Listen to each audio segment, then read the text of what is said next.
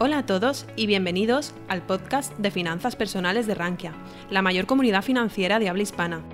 En este podcast escucharás las mejores charlas, conferencias y webinars impartidos en nuestra comunidad. No olvides suscribirte a nuestras plataformas para estar al tanto de todo nuestro contenido. Buenas tardes a todos. Tenemos el placer de estar hoy con Daniel Lacalle, doctor en economía, economista jefe en Tresis, profesor de economía global en el Instituto de Empresa y en el Instituto de Estudios Bursátiles y gestor de fondos de inversión. Es también máster en investigación económica y analista financiero internacional. Asimismo, es presidente del Instituto Mises Hispano y miembro del Consejo Asesor de la Fundación Rafael del Pino. Ha sido votado durante cinco años consecutivos entre los tres mejores gestores del Estel Survey, considerado una de las personas más influyentes de España y top 5 de los economistas más influyentes del, del mundo. Ha escrito numerosos libros, entre los que se encuentra su nuevo libro, Haz crecer tu dinero, mi experiencia con los mejores inversores del mundo. ¿Qué tal, Daniel? Muchas gracias por esa amable presentación. Muy bien. Genial. Pues para empezar, como he dicho, acabas de lanzar tu nuevo libro, el de Haz crecer tu dinero, y quería que nos presentases tu nuevo libro y que, nos, te pregunto que qué te ha llevado a escribir este nuevo libro. Bueno, como muchos sabréis, yo empecé escribiendo un libro que se llamaba Nosotros los mercados, nosotros los mercados analizaba qué era lo que pasaba en el mercado financiero en la época aquella en la que decían que los mercados nos atacan, ¿te acuerdas? Y eh, aquella época que se decía que los eh, bajistas eh, están en contra de España y todas esas cosas. Y a mí me, lo que me parecía una buena oportunidad era para recuperar mi experiencia de lo que había pasado desde aquella época. Desde que básicamente se cierra la crisis en falso con una enorme inyección de liquidez por parte de los bancos centrales y se empieza a generar esta, eh, esta rueda de incentivos perversos que se ha creado con las políticas de liquidez y de bajos tipos de interés, ¿no? Y cómo ha afectado eso a la mentalidad de los inversores, a la tolerancia por la volatilidad y, por supuesto, a su capacidad de entender en qué, en qué sitios puede haber valor o no. Genial. Bueno, tú ya has escrito 28 libros, si no digo mal la cifra. Entonces, este libro, ¿qué tiene de diferencia con los demás? ¿Cuál es su valor añadido? Yo creo que el valor añadido es, explicarle a la gente eh, todas las cosas en las que los grandes inversores se han equivocado en alguna ocasión y han aprendido de esos errores, ¿verdad?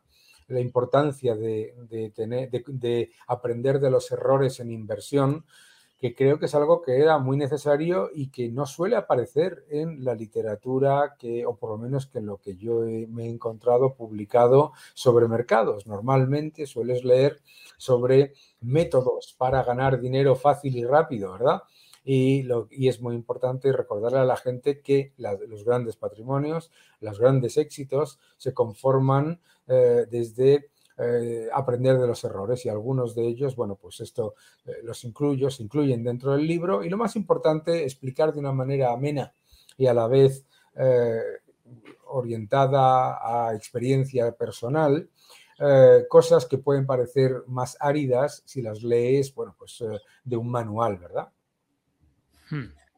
Bueno, pues yo ya me he leído tu libro, tu nuevo libro, que lo tengo aquí, el de, la gallina los, los huevos de oro. Entonces, ¿por qué yo, o en este caso nuestra audiencia, los que nos están escuchando, por qué como lectores tendríamos que decantarnos por leer este libro?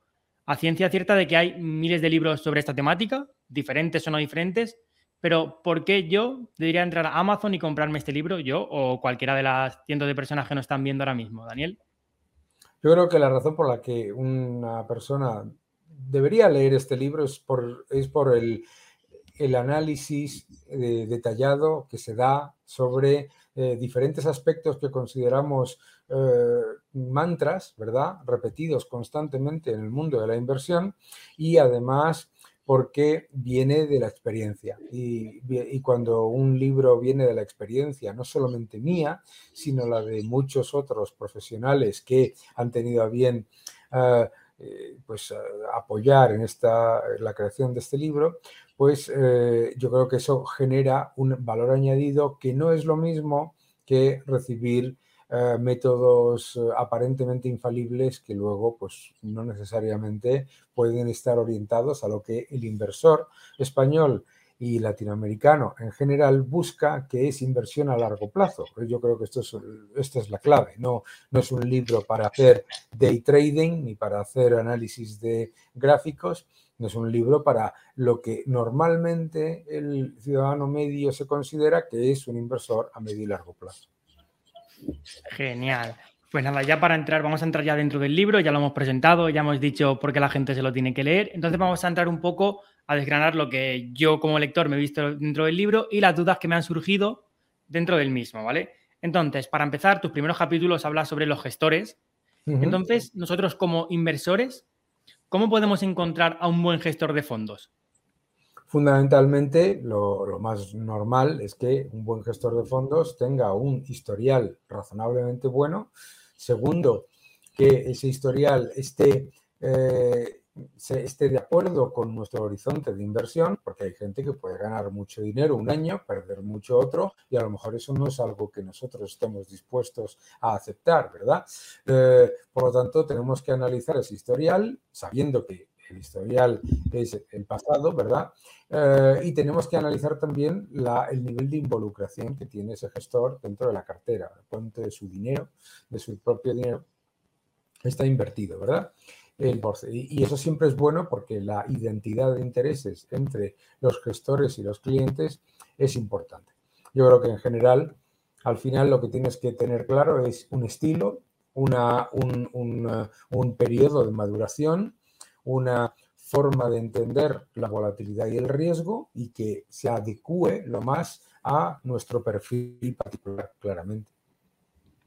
Sí, es un gran punto el de no tener el incentivo negativo de no tener tu dinero. Al tener tu dinero dentro del mismo fondo cual tú gestionas, hace que tengas más precaución de invertir dinero y no tener ese incentivo de invertir de más, de si pierdes no pasa nada al perder tu dinero. En cualquier caso, yo creo que es importante también recordar que eh, no, yo no, o por lo menos yo no he conocido en el mundo profesional gente en los sitios serios, ¿verdad? Que tenga el incentivo de perder dinero para nadie, ¿no? Pero sí es verdad que si además hay una, hay, una identidad entre cliente y gestor lo máximo posible, eso es un añadido. Pero no me gustaría que quedase la idea de que aquellas personas que a lo mejor, incluso por cuestiones regulatorias, no tienen ese, esa exposición, que tienen un incentivo a perder el dinero de los demás porque no es así. No, no, no, está claro, está claro. Yo me refiero que lo podrían llegar a tener, pero no que lo tengan. Te sigo. Te sigo. Entonces, nada, pasando ya a la página 33 de tu libro, eh, no estás del todo de acuerdo con los fondos indexados. Dices que no es un gran producto y es un pensamiento bastante contrario a la gran mayoría de la gente que habla de finanzas. Hasta el mismísimo Warren Buffett lo, apoya mucho y dice que cuando fallezca su, su, patrimonio lo quiere dejar invertido en un fondo que replica la SP500. ¿Me puedes explicar un poco tu postura en referencia a este tipo de fondos? Bueno, el primero que no hace lo que está diciendo es el propio Warren Buffett, ¿no? que tiene su patrimonio en un fondo no indexado como es Berkshire Hathaway. ¿Y por qué? Porque es un gran inversor y, su, y, uno de sus compañeros, su compañero Charlie Munger y por supuesto todo el equipo de gestores que les acompañan, uh, ¿por, qué no, ¿por qué tenemos que perder el talento que tiene esa gente? ¿no? Eh, ¿Por qué tengo yo que diluir el talento de grandes gestores estupendos, españoles, norteamericanos, británicos, de donde sean, eh, para estar indexado a, a, un grupo de empresas en las que probablemente, como ocurre por ejemplo con el IBEX, hay empresas que son incluso contradictorias en cuanto a estilos, ¿verdad? Eh, como ocurre en el DAX, como ocurre en tantos otros, pues, y sobre todo porque el interés que tienes por invertir en productos indexados es el siguiente. Si el mercado sube, yo voy a subir lo mismo que el mercado y voy a pagar pocas comisiones. Es una idea muy interesante en un mercado alcista. En un mercado bajista no es una idea particularmente interesante. Es decir, cada uno que haga lo que quiera, por supuesto, ¿no? Pero yo creo que lo mismo que normalmente encuentras mejores películas en aquellas películas que no están orientadas a seguir la tendencia de todas las películas que se han eh, mm, emitido en los últimos seis meses, pues eh, la idea de replicar algo que es puramente un índice, pues bueno, pues puede estar bien o puede estar mal. Por otro lado, acabas de decir tú mismo que lo que dice Warren Buffett es eh, un índice que replique al SP 500. Vale, perfecto. También es curioso porque esa misma mentalidad de eh, mercado, ah, digamos, referencia, no le vale al 90%, desde luego, de los inversores españoles, que lo que harían sería invertir en el IBEX y no tenemos por qué explicarle a nadie qué tal ha ido esa, esa inversión, o los inversores europeos, o los inversores chinos, etcétera, etcétera. Para mí,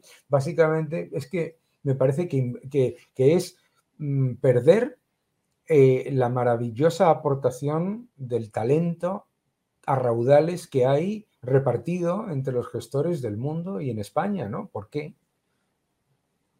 Sí, sí, ese punto de vista no me la llegado a plantear así, pero tienes toda la razón. Claro, ¿para qué quieres? ¿Para qué Yo, con todo mi... O sea, tú imagínate, ¿no? En, el mundo de la música, ¿no? Pues es que tú quieres alguien que haga las canciones exactamente igual que Diane Warren. ¿Para qué? ¿Entiendes? Sobre todo cuál es el valor, ¿no? O sea, lo entiendo desde el punto de vista de alguien que piensa, sobre todo gente que piensa que solamente puede subir la bolsa. Pero es que la gente que invierte en ETFs eh, de indexados, ¿vale? Pues es verdad que paga una comisión más baja, pero pagas una comisión más baja por cero gestión. Entonces, entonces en realidad, ¿es más baja o es más cara? ¿No? No lo sé yo, a mí sobre todo es que yo veo tantísimo talento que yo quiero, yo, no por mí, sino yo, yo quiero que el talento espectacular de gente que ves en las redes sociales, en los medios de comunicación como el vuestro, etcétera, etcétera, que se ponga a trabajar y que y ahí sale muchísimo valor que no sale eh, en un índice que por otro lado, cuya composición en el 90% de los casos está hecha por cuestiones que ni siquiera tienen que ver con generación de valor, sino con eh, capitalización bursátil media, eh, tampoco siquiera eh, free float, etcétera. Pues muy bien.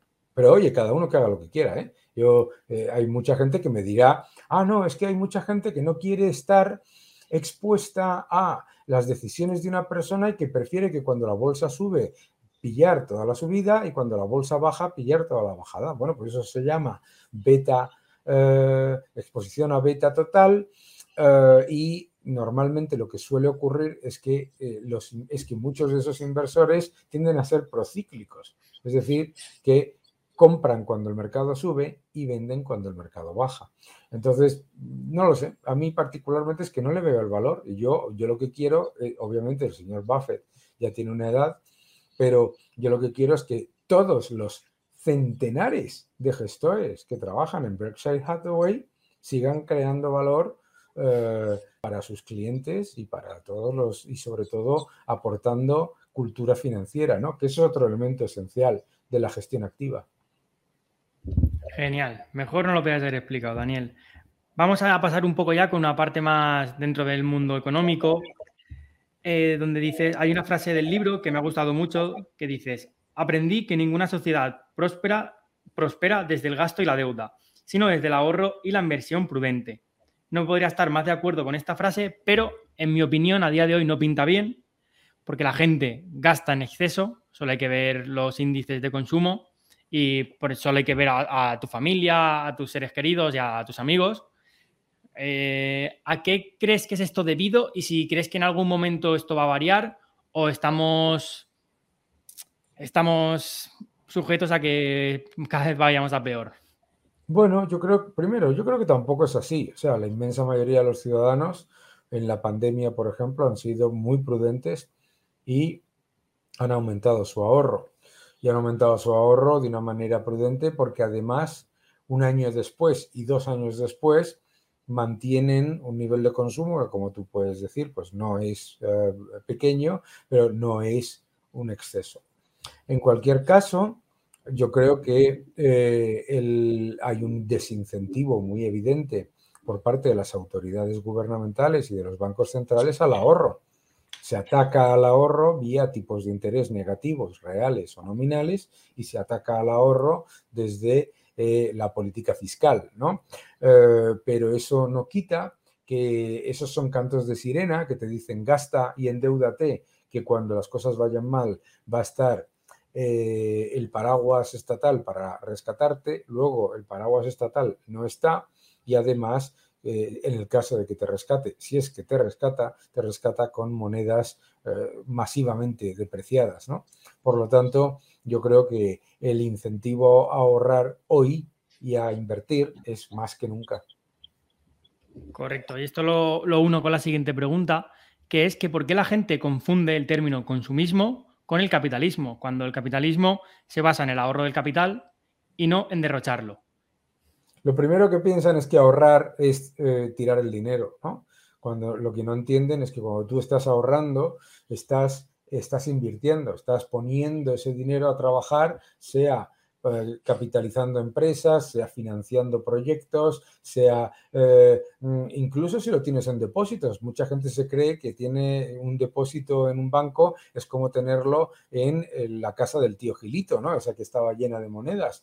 No, eso está invertido y se está invirtiendo en financiar la economía real y proyectos, ¿no? Entonces, el ahorro es la esencia de la economía el consumismo no tiene nada que ver con el capitalismo. El consumismo, para empezar, solamente existe si lo incentiva el Estado. Es decir, normalmente lo que te lleva a ti a consumir muy por encima de tu capacidad y de tus necesidades no es tu malvada tendencia ludópata, ¿eh? Sino una, eh, un incentivo constante por parte del Estado para que gastes. Y de hecho, lo estás escuchando constantemente, incluso de gobiernos que se consideran anticapitalistas, ¿no? Están todo el rato hablando de que eh, el consumo, de que hay que, de que claro, que es que el PIB no sube porque es que el consumo no sube lo que debería, lo que debería para ellos, etcétera, etcétera, ¿no? Por lo tanto, eh, bueno, eh, al capitalismo se le critica todo. ¿Por qué? Porque al capitalismo se le compara con sus peores resultados y al socialismo con sus mejores intenciones. Pero la realidad es que el socialismo es miseria ¿eh? y que el capitalismo es prosperidad. Genial. Pues esta va también ligada a la siguiente pregunta, de otra frase tuya del libro, que dices que sin especulación no hay progreso. ¿Podrías explicarlo? Claro, la gente piensa que especular es eh, malo, ¿no? Pero, ellos, pero todos estamos especulando todo el tiempo. Todas las transacciones comerciales son especulación, ¿no?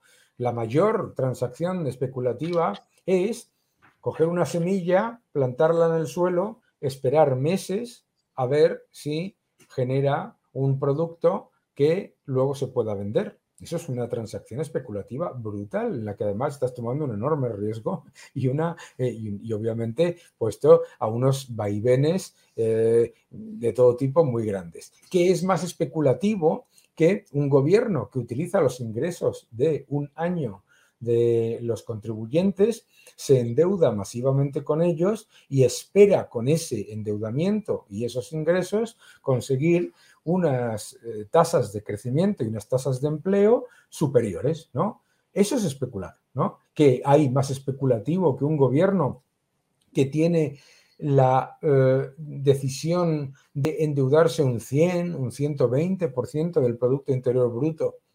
Eso eso no existe ningún eh, hedge fund, ningún fondo de cobertura que tome ese nivel de, proyección especulativa, ¿verdad? Lo que pasa es que la gente considera especulación a lo que piensan que es la toma de una toma de riesgo con dinero eh, que va a generar una rentabilidad rápida e injustificada. Pero claro, la decisión de que es rápida y B, injustificada, la deciden ellos a posteriori, no, porque ellos no han tomado ese riesgo. De hecho, si esa especulación fuese tan fácil y generase tantos beneficios y beneficios tan fáciles, curiosamente, ¿por qué esas personas, eh, esos gobiernos y esas personas que critican la especulación, por qué no lo hacen? ¿No? Sería, no es tan sencillo, no es tan fácil ganar dinero. Claro, entonces, ¿qué es lo que pasa? En realidad, la crítica a la especulación es la crítica al progreso, porque, claro, el, progreso es tomar riesgo para conseguir un resultado que es beneficioso para ti, primero, para tu familia, segundo, y para tu comunidad en tercer, en tercer lugar, ¿verdad? Y eso, bueno, pues eso, eso es así. El mayor especulador de todos es el Estado. ¿Es eso una crítica? No, es una evidencia. Es una evidencia no en poner en eh, negativo o en elemento peyorativo al Estado, sino en demostrar que la palabra especulación es positiva. Has hablado de la deuda del Estado, bueno, de casi todos los estados están en más de un 100% de su PIB. No, casi todos no, ¿eh? Bueno, hay muy pocos. Hay, muy, pocos. Lo que pasa es que como estamos nosotros entre ellos, pensamos que somos muchos. ah, bueno. esto es como cuando uno es así, pues como yo, feo, ¿no? Y dice, oye, es que nosotros los feos, no, eh, que no todo el mundo es feo como tú, ¿no? ¿Sabes? No, no, no. ¿eh? Eh, somos muy pocos, ¿no? Muy pocos los que tenemos tal nivel de desequilibrio. ¿Y crees que va a haber algún momento que eso se pueda revertir o es muy ingenuo pensar que algún día se solucionará? Hombre, se solucionará si la gente quiere que se solucione. Si la gente aparece un partido A o B y le dice que gastando mucho más se reduce la deuda y esa gente se lo cree, sabiendo que es mentira, porque la gente no es tonta, ¿eh? pues oye, pues obviamente el, mercado democrático, que es el de los votos, pues te llevará a hacerte daño a ti mismo y a tu familia y a tus hijos y a tus nietos con ese nivel de endeudamiento. Es decir, no podemos negar que hay desafortunadamente un factor, eh, ahí sí, eh, pues de cierto egoísmo en la, en la idea de que, bueno, pues si el Estado se endeuda masivamente ahora y yo estoy relativamente bien y lo van a tener que pagar mis nietos, pues que se fastidien eh, esos nietos, ¿no? Me parece un argumento profundamente antisocial, ¿verdad? Sí, pero bueno, se traslada también a la sociedad, porque suele que ver a los pensionistas que salen a la calle diciendo que defiende la pensión de sus nietos, cuando no sé si es por ignorancia o no, pero al querer subir su pensión acaban en la del futuro siendo inferior. Pero bueno, porque la mayoría de los pensionistas sí que es una cuestión de ignorancia, pero no de ignorancia eh, mm, porque no sean personas inteligentes, sino porque se les ha engañado. Y se les ha engañado con la idea de que eh, la pensión que está cobrando está eh, soportada por los ingresos que ha ido detrayendo de su salario durante años para esa pensión. ¿verdad?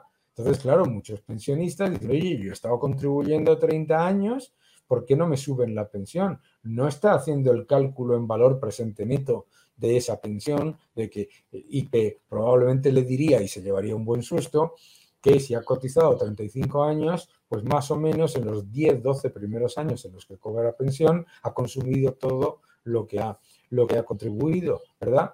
Pero pero es que desafortunadamente en el sistema de pensiones, pues se le está contando constantemente por parte de muchos eh, partidos políticos a los ciudadanos que 2 más 2 suman 22.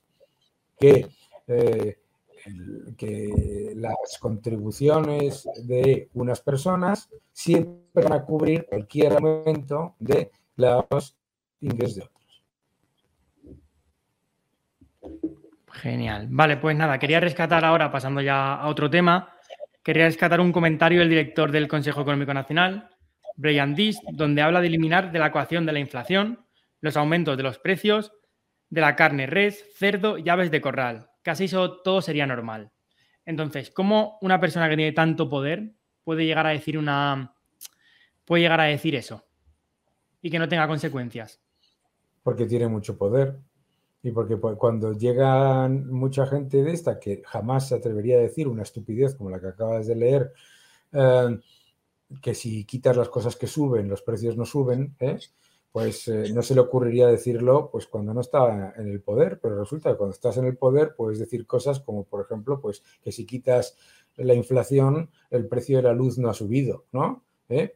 Aquí en España, ¿verdad? O ese argumento de ese personaje norteamericano que dice, si quitas el precio de todas las cosas que han subido, en realidad no han subido los precios. Pero desafortunadamente lo que te demuestra es que los gobiernos se benefician de la inflación y por lo tanto cuando aparece la inflación y la gente la sufre, lo que hacen es a cualquier cosa para intentar, digamos, esconder uh, ese eh, impuesto inflacionario uh, que es lo que, lo que a ellos les beneficia. Claro, lo que beneficia a los gobiernos, los gobiernos no estarían constantemente implementando políticas inflacionistas si no les interesase la inflación. Pues sí.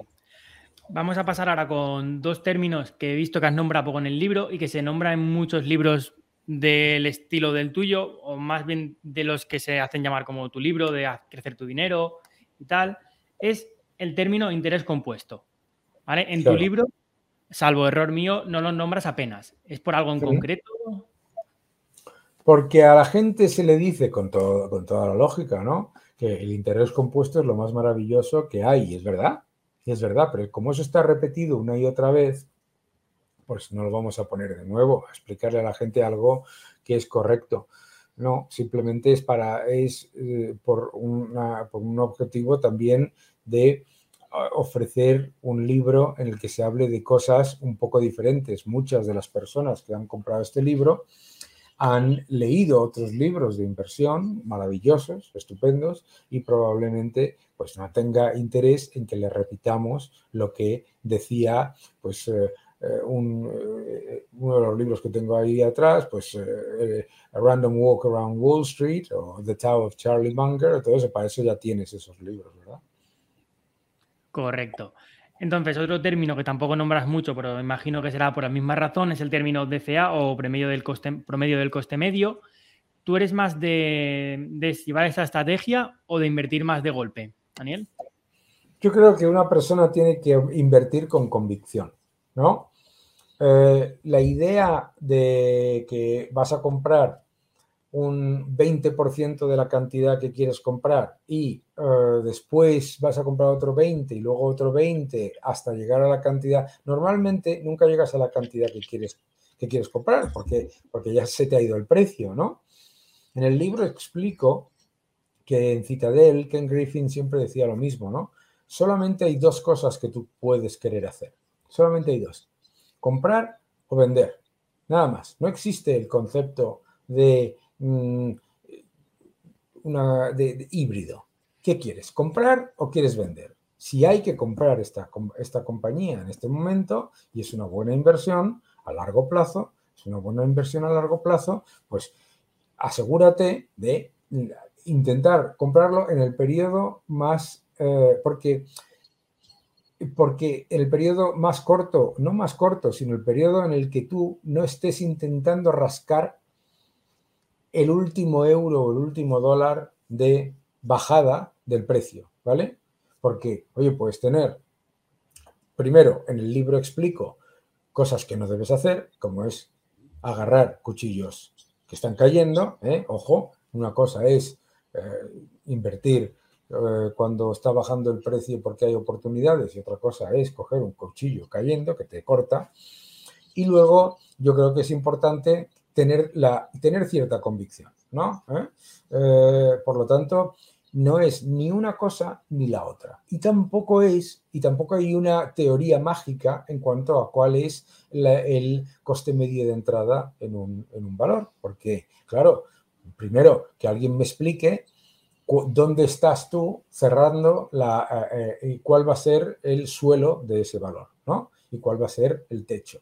Entonces, es mucho más eh, sencillo, como explico en el libro, tomar posiciones con cierta convicción en los momentos en los que ves que la, el riesgo rentabilidad es el más eh, atractivo para ti posible. Y por supuesto, pues si tienes que tomar un 30%, un 30%, bien, pero muchas veces lo que yo me encuentro con gente es que dice, bueno, yo lo que hago es intentar comprar a medida que va bajando, pero claro, es que normalmente nunca llego a tener una posición completa porque se me va el precio, ¿verdad? Hmm. yo, mira, yo me paso todo el día leyendo en Twitter y en las redes sociales, en distintos sitios, a gente que dice, queda un 20% de caída en el mercado. No lo sé. Yo no lo sé. Pero lo que no entiendo es como una persona o dos que saben si queda un 20% de subida o un 20% de bajada, lo que sea, ¿no? Queda un, exactamente un 20% de subida. No sé cómo no va al banco, pide prestados 20 millones de dólares y acierta eh, perfectamente y se retira, ¿no? Y, corto de la misma manera. O sea, yo no sé, y no te digo que no tengan razón, tampoco. Que, oye, que la gente tiene todo el derecho, además hace su análisis, maravilloso. Lo que yo sé es que yo no lo sé.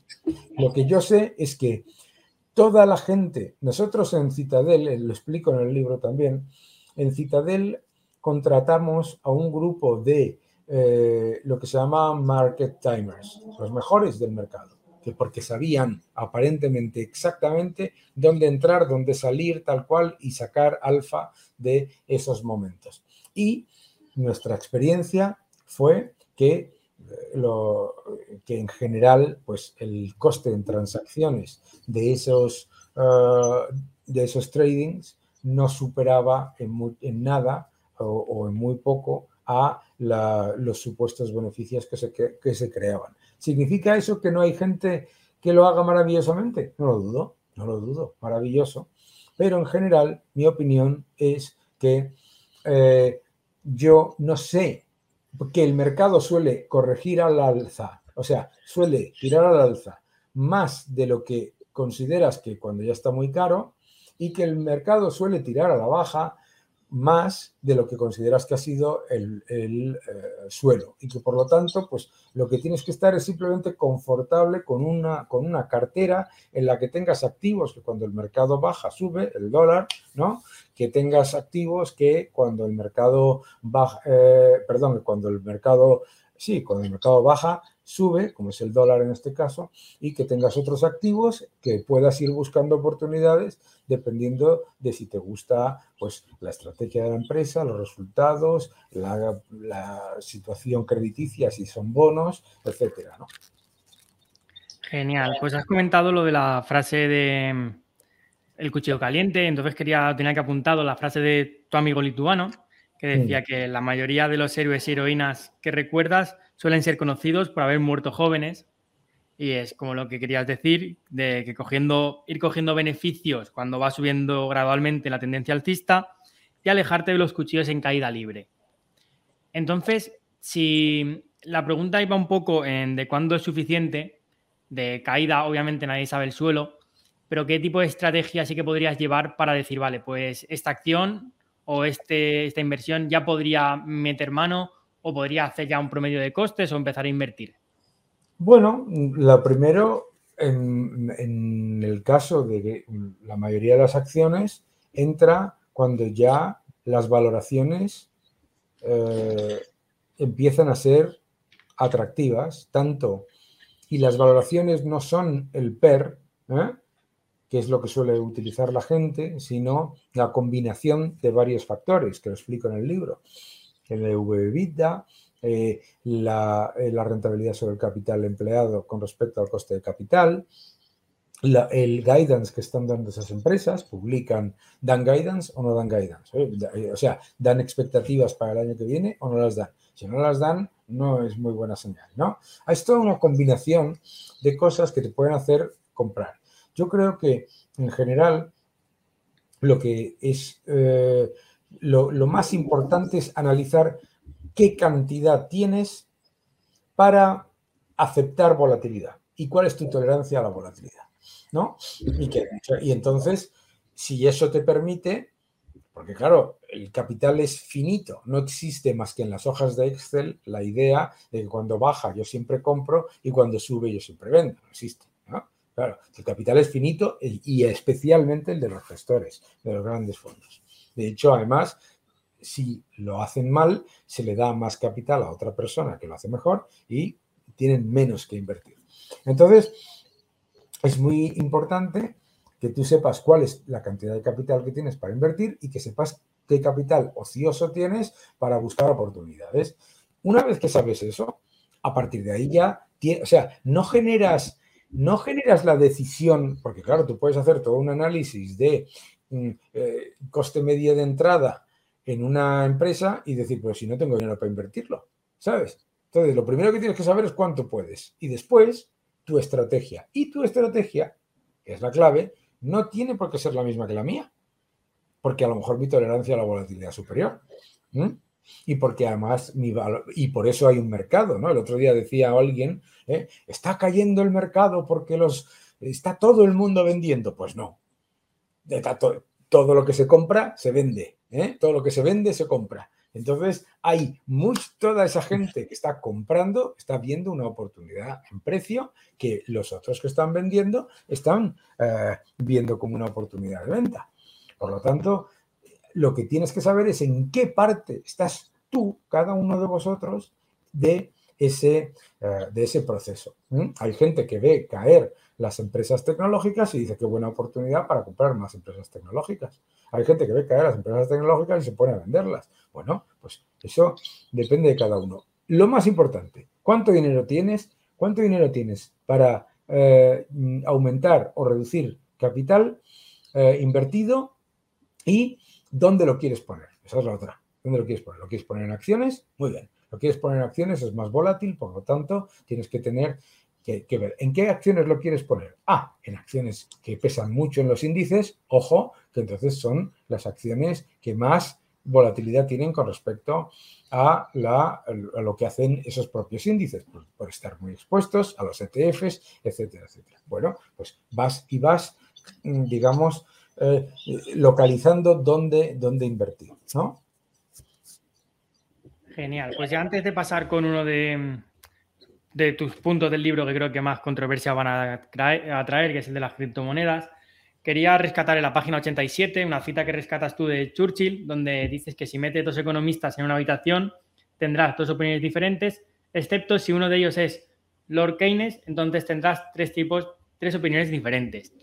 Entonces te quería preguntar por Keynes y por qué está tan estandarizado su mensaje y tan aceptado cuando grandes economistas muy respetados están tan en contra de él y cuando muchísima gente, entre las que me incluyo, no vemos como que sean las soluciones más óptimas para lo que es la sociedad. Hombre, eh, lo que hace Keynes en la teoría general del dinero básicamente es, y, en, y en su análisis en general sobre la posición de los gobiernos en cuanto a la economía, es que abre la posibilidad de que el gobierno básicamente se convierta en el prestamista y en, el, eh, y en la solución de primer recurso. Entonces, claro, las teorías de Keynes son muy atractivas para alguien que está en el poder, porque básicamente le está diciendo que como gobierno puede hacer lo que le dé la gana, prácticamente. Pero el otro problema de la gente que se autodenomina keynesiana es que la, gran mayoría, o por lo menos de los que vemos con cierta regularidad en los medios de comunicación, es que no se han leído a Keynes. Porque la parte en la que dice que el Estado debe ahorrar en periodos de crecimiento y que el Estado debe bajar los impuestos, esa la han olvidado, ¿sabes? La parte en la que dice que el Estado, cuando se endeuda en tiempos de recesión, debe invertir en proyectos con rentabilidad económica real, también la han olvidado, ¿sabes? Entonces yo, bueno, pues da igual. Eh, la gente se llama keynesiana eh, porque le da gana. En realidad lo que es es estatista. ¿eh? Pero, pero bueno, la gente que de verdad lee a Lord Maynard Keynes, a mí lo que me preocupa en general es que lo que nunca me ha gustado de las, de las teorías de Lord Maynard Keynes es que él básicamente abre el melón de que el gobierno haga lo que le dé la gana en épocas de crisis y cuando ya no estás en época de crisis, como ha dejado detrás un reguero de deuda y un reguero de desequilibrios fiscales, tampoco haga ni siquiera haga lo que le dice las teorías de Keynes, ¿sabes? Entonces, ese es el problema. Claro. Bueno, vamos a pasar a cuando vamos a ir al símil que haces del equipo de fútbol, que tenía una duda ahí, que hablas de tres líneas, la parte defensiva, donde incluyes al portero y la defensa, el centro del campo y la parte ofensiva. Lo que me sorprende es que, que, que dices que puedes tener porteros estrellas que marcan goles de vez en cuando, como son las criptomonedas. Entonces me sorprende que incluyas a las criptomonedas en la parte defensiva. No sé si es que lo he entendido yo mal o qué opinión, tiene, qué opinión tienes al respecto. No, como explico en el propio libro, eh, las criptomonedas todavía no son monedas, son startups de moneda. Y por lo tanto, todavía no son ni moneda, ni unidad de medida, ni método de pago generalmente aceptado, ni reserva de valor. Por lo tanto, el concepto este de que eh, funcionan como, como portero delantero, tienes un riesgo muy grande riesgo muy grande, ¿cuál es? Pues recordaréis todos los que os guste el fútbol, a mí no me gusta, ¿eh? aquel famoso portero que salió corriendo a meter un gol ¿eh? y les metieron un gol a ellos, ¿no? ¿Eh? no me acuerdo de qué, de, qué, de qué mundial. Pero lo más, más importante en todo esto es que las criptomonedas están en esa fase de altísima volatilidad tienes yo qué sé cuántos vídeos míos y, eh, artículos míos explicando que para los inversores las criptomonedas son, son extremadamente volátiles. Segundo, que están extremadamente correlacionadas con las empresas tecnológicas de alta beta y que por supuesto en un periodo como el que estamos viviendo ahora de eh, redolarización de la economía, pues entonces, claro, eh, las monedas, las criptomonedas, si, si estás invirtiendo para que se aprecien como inversión, son un gran riesgo en dólares y en euros. Ahora, tú dile a un ciudadano argentino, iraní, turco, ruso, brasileño, etcétera, etcétera, etcétera, que eh, son muy volátiles, sí, pero eh, desde el año 2001 el Bitcoin ha subido un 2.500%, el peso argentino ha perdido un 99% de valor contra el dólar, el eh, real brasileño un 60 y tantos, la lira turca un 95%, el real iraní. Es decir, que nosotros lo estamos viendo, tú y yo lo estamos viendo desde el punto de vista de un inversor en un activo financiero en euros, pero no lo estamos viendo como una persona que recibe un salario en bolívares o en pesos o en reales iraníes y, ese, y eso se disuelve su valor eh, en muy poco tiempo. Por lo tanto, por, lo tanto por eso te digo que son tan diferentes, tan diferentes desde el punto de vista donde las mires. Y desde luego, desde el punto de vista donde las mires, eh, como inversores, como hemos visto en España, lo explicaba en un vídeo hace ya más de un año, la idea de que un activo solamente puede subir es una salvajada de tal, de tal calibre que, hay que hay que repetirla constantemente. Un activo que sube mucho, baja mucho. Vale, pues en lo que has dicho quiero rescatar también una serie de frases que tienes en el libro que dicen que todos los que dicen que imprimir moneda crea riqueza deberían recibir su sueldo en pesos argentinos. Otra también muy buena, que, es más arriesgado el dólar de Zimbabue, el bolívar venezolano o el Bitcoin. Y también pones el ejemplo de aquí en España, si tuviésemos los pedros como moneda, si no estuviésemos en el euro, término que me ha hecho mucha gracia, que tendríamos más respeto y más aceptaríamos más Bitcoin como moneda de cambio o como de reserva de valor. Probablemente, pero, piénsalo, o sea, en Rusia, en Venezuela, muchísima gente, ¿eh? con toda la volatilidad que tienen las criptomonedas, eh, lo que les ha permitido sobrevivir en un periodo de destrucción masiva de la moneda fiduciaria ha sido eh, el mantener unas transacciones en criptomonedas, ¿sabes? Entonces, yo creo que es importante entender esa diferenciación entre lo que es una, eh, una moneda como valor transaccional y una moneda como inversión. Lo puede entender cualquiera. El dólar es una moneda en la que tú, relativo al euro, relativo a otros, etcétera, etcétera, puedes ver que tiene un valor defensivo, ¿vale? Pero el dólar en sí mismo ha perdido masivamente poder adquisitivo en los últimos 50 años con la impresión de moneda. O sea, la razón por la que decimos el dólar se fortalece es porque se fortalece con respecto al euro, no porque no esté perdiendo poder adquisitivo, ¿de acuerdo? ¿Mm? Pues las criptomonedas hay que, verlas igual, las criptomonedas están perdiendo masivamente ¿eh? valor con respecto al dólar como activo financiero, que tú y yo, que si queremos invertir en ellas, y eso no significa que no tengan en su proceso de ser startups de moneda capacidad de, de llegar a ser reserva de valor, unidad de medida y método de pago generalmente aceptado. Entonces, esta discusión aparece siempre, cada X años, ¿eh? con cuando las criptomonedas caen. Pero cuando las criptomonedas suben, resulta que no paramos de recibir tú y yo y todos los de Rankia llamada tras llamada tras llamada. Es el momento de invertir en Bitcoin. Es que no deberías invertir desde un punto de vista de activo financiero comparable a cualquier otro, porque entonces estás tomando tanto riesgo como en una startup de biotecnología. Sí, totalmente de acuerdo.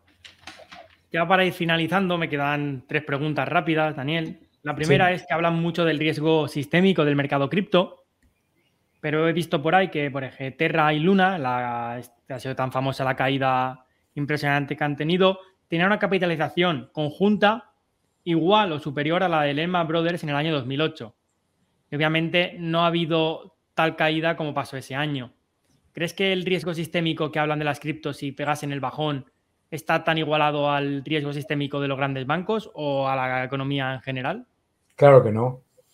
Primero porque las criptomonedas, el hecho precisamente de que desde siempre todo el mundo habla de ellas como activos muy arriesgados, ¿eh? ya en sí mismo hace imposible que tenga un efecto eh, mm, sistémico, como dices tú, ¿no? Un banco, claro que sí. ¿Por qué? Porque quiebra Lehman y eso tiene un efecto no solamente sobre Lehman, sino que quiebra, sino sobre muchos otros bancos, ¿no? ¿De acuerdo?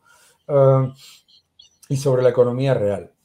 Eh, Luna y Terra no son criptomonedas, son, ¿eh? son mal llamados stablecoins, porque no son stablecoins, y lo explicaba yo el otro día en Estados Unidos, es, un, es, una, es una historia que se han auto, auto vendido como una, un activo que está eh, respaldado por otro, que me recuerda mucho cuando decían que el peso argentino eh, era uno a uno contra el dólar, ¿no? Pero no es lo mismo Terra y Luna que Bitcoin o, eh, o Ethereum. Y que no sean lo mismo tampoco significa que Bitcoin o Ethereum sean inversiones seguras, garantizadas, ni mucho menos, ni mucho menos inversiones financieras que una persona sin tolerancia a la volatilidad debería tener. O sea, lo que yo he dicho siempre es, en un país donde la gente, y puede ser que con toda la razón, se preocupa por una caída del 7, del 10% de la bolsa, no puedes tener en tu cartera un activo que puede caer un 50% en una hora. Igual que no puedes tener una, eh, todos tus ahorros en una micro eh, cap que no tiene free float, ¿eh? porque cuando sube, sube mucho, pero cuando aparece un vendedor, se colapsa porque no hay compradores, o no hay, o no hay compradores a ese precio suficiente, ¿no? O sea, que yo creo que hay que verlo con ese, con ese prisma. Y, obviamente, yo conozco gente que hoy está perfectamente tranquila con sus inversiones en Bitcoin y conozco gente que se subió pensando que a 60 mil dólares solamente podía subir y que eh, es un error, claro. Claro. Y ya para ir finalizando, estaba escuchando una charla entre Joan Tubao y Mar Garrigasait, no sé si los conoces, sí. donde, donde hablaban sobre los NFTs como los nuevos tulipanes holandeses. Y me gustaría saber tu opinión al respecto. Si miras eh, detrás de mí, verás ahí detrás algunos discos, ¿no? Que si los pones en eBay, pues los podrías vender por cantidades que dirías, pero qué, qué, locura, si no deja de ser un disco, ¿sabes? Claro, y, y, tú, para ti, es un precio ridículo, para mí, bueno, a lo mejor no. El hecho es que eh, nuestra capacidad de decidir si un activo, si una, es lo mismo que con el arte, ¿no? O sea, ¿quién me dice a mí que el arte de que un cuadro mm, vale 20 millones de dólares y otro vale uno? La demanda y la oferta. Entonces, como explico en el libro, yo no estoy aquí para, para decirle a la gente si los NFTs son una cosa o si son otra. Yo lo que estoy aquí es para decirle, tú tienes NFTs, yo no. ¿Por qué? Porque yo no invierto en lo que no entiendo, pero tampoco invierto en bancos. ¿Vale? Entonces, ¿qué es más peligroso? Lo explico en el libro, ¿qué es más caro? Un, eh, ¿Los activos de un banco eh, de Turquía o los activos o, un NFT? Pues no lo sé. Yo particularmente me, me, cuido, me cuido muy mucho de andar llamando burbujas a todo. Y, me parece que la opinión de Mark, que es un tío fantástico, ¿no? O sea, los dos, ¿no? Mark Arrigasait y quién? Y Joan Tubau. Muy bien, dos tíos fantásticos, dos tíos estupendos que además, ¿qué hacen? ¿Qué hacen los dos? Invertir en lo que entienden. Y Mark es un tío value, que mira las empresas, los detalles, un tío fantástico. Y Joan lo mismo, fantástico los dos. Dos grandes gestores estupendos, que, con lo que volvíamos antes, un talento impresionante pero, pero invierten en lo que, e invierten en lo que entienden y en lo que les gusta. Entiendo yo que yo el otro día estuve en la colección de arte de un señor que tiene una colección de arte espectacular en la que hay cosas en las que dices, ¿verdad esto cuesta millones de dólares? Sí, y yo no lo entiendo. Yo no lo entiendo. Pero que yo no lo entienda no significa que no lo valga, ¿no? Ahora, que yo no lo entienda tampoco significa que valga mucho, ¿sabes? Y esto es lo, más interesante de todo. Es decir, al final, como todo, la oferta y la demanda lo dicta, pero en un, en un NFT lo que sí es verdad que igual que en el arte, igual que en los discos, igual que en los libros, igual que en tanta, igual que, igual que en una mesa, dice, pero ¿por qué una mesa, mm, esta mesa vale 20 veces lo que una mesa de Ikea? yo qué sé, no sé lo que vale una mesa de Ikea ni lo que vale esta. ¿Sabes? ¿Por qué? Pues porque lo digo yo, ¿no? Pero el, el, elemento esencial aquí no es ese. El elemento esencial es que la persona que compra una obra de arte por eh, un precio que le parece adecuado y luego no la puede vender a otra persona al mismo precio, no le escucho quejarse de que el precio, eh, de que le han engañado, ¿no? ¿no? O sea, entiende perfectamente que está tomando un riesgo. Por lo mismo, los NFTs son algo intangible, completa y absolutamente fuera de mi proceso de lógica, ¿de acuerdo? ¿Me compraría yo un pixel por un millón de dólares al lado de un pixel comprado por Snoop Doggy Dog? Pues no, pero no lo le voy a decir al tío que lo ha hecho que no lo haga. Be my guest. Genial. Pues nada, ya la, última pregunta es sobre el riesgo regulatorio en las criptomonedas y cómo puede afectar a la adopción masiva por el mero hecho de yo tengo, si por ejemplo ahora todos los estados prohibiesen a Google poder indexar páginas de Binance, Coinbase, KuCoin, es, la adopción masiva se iría al traste. Entonces, ¿qué piensas del riesgo regulatorio? Bueno, seguro que las criptomonedas, claro, las criptomonedas a medida que van siendo una posible amenaza a las monedas fiduciarias, van a tener toda la represión política que puedan.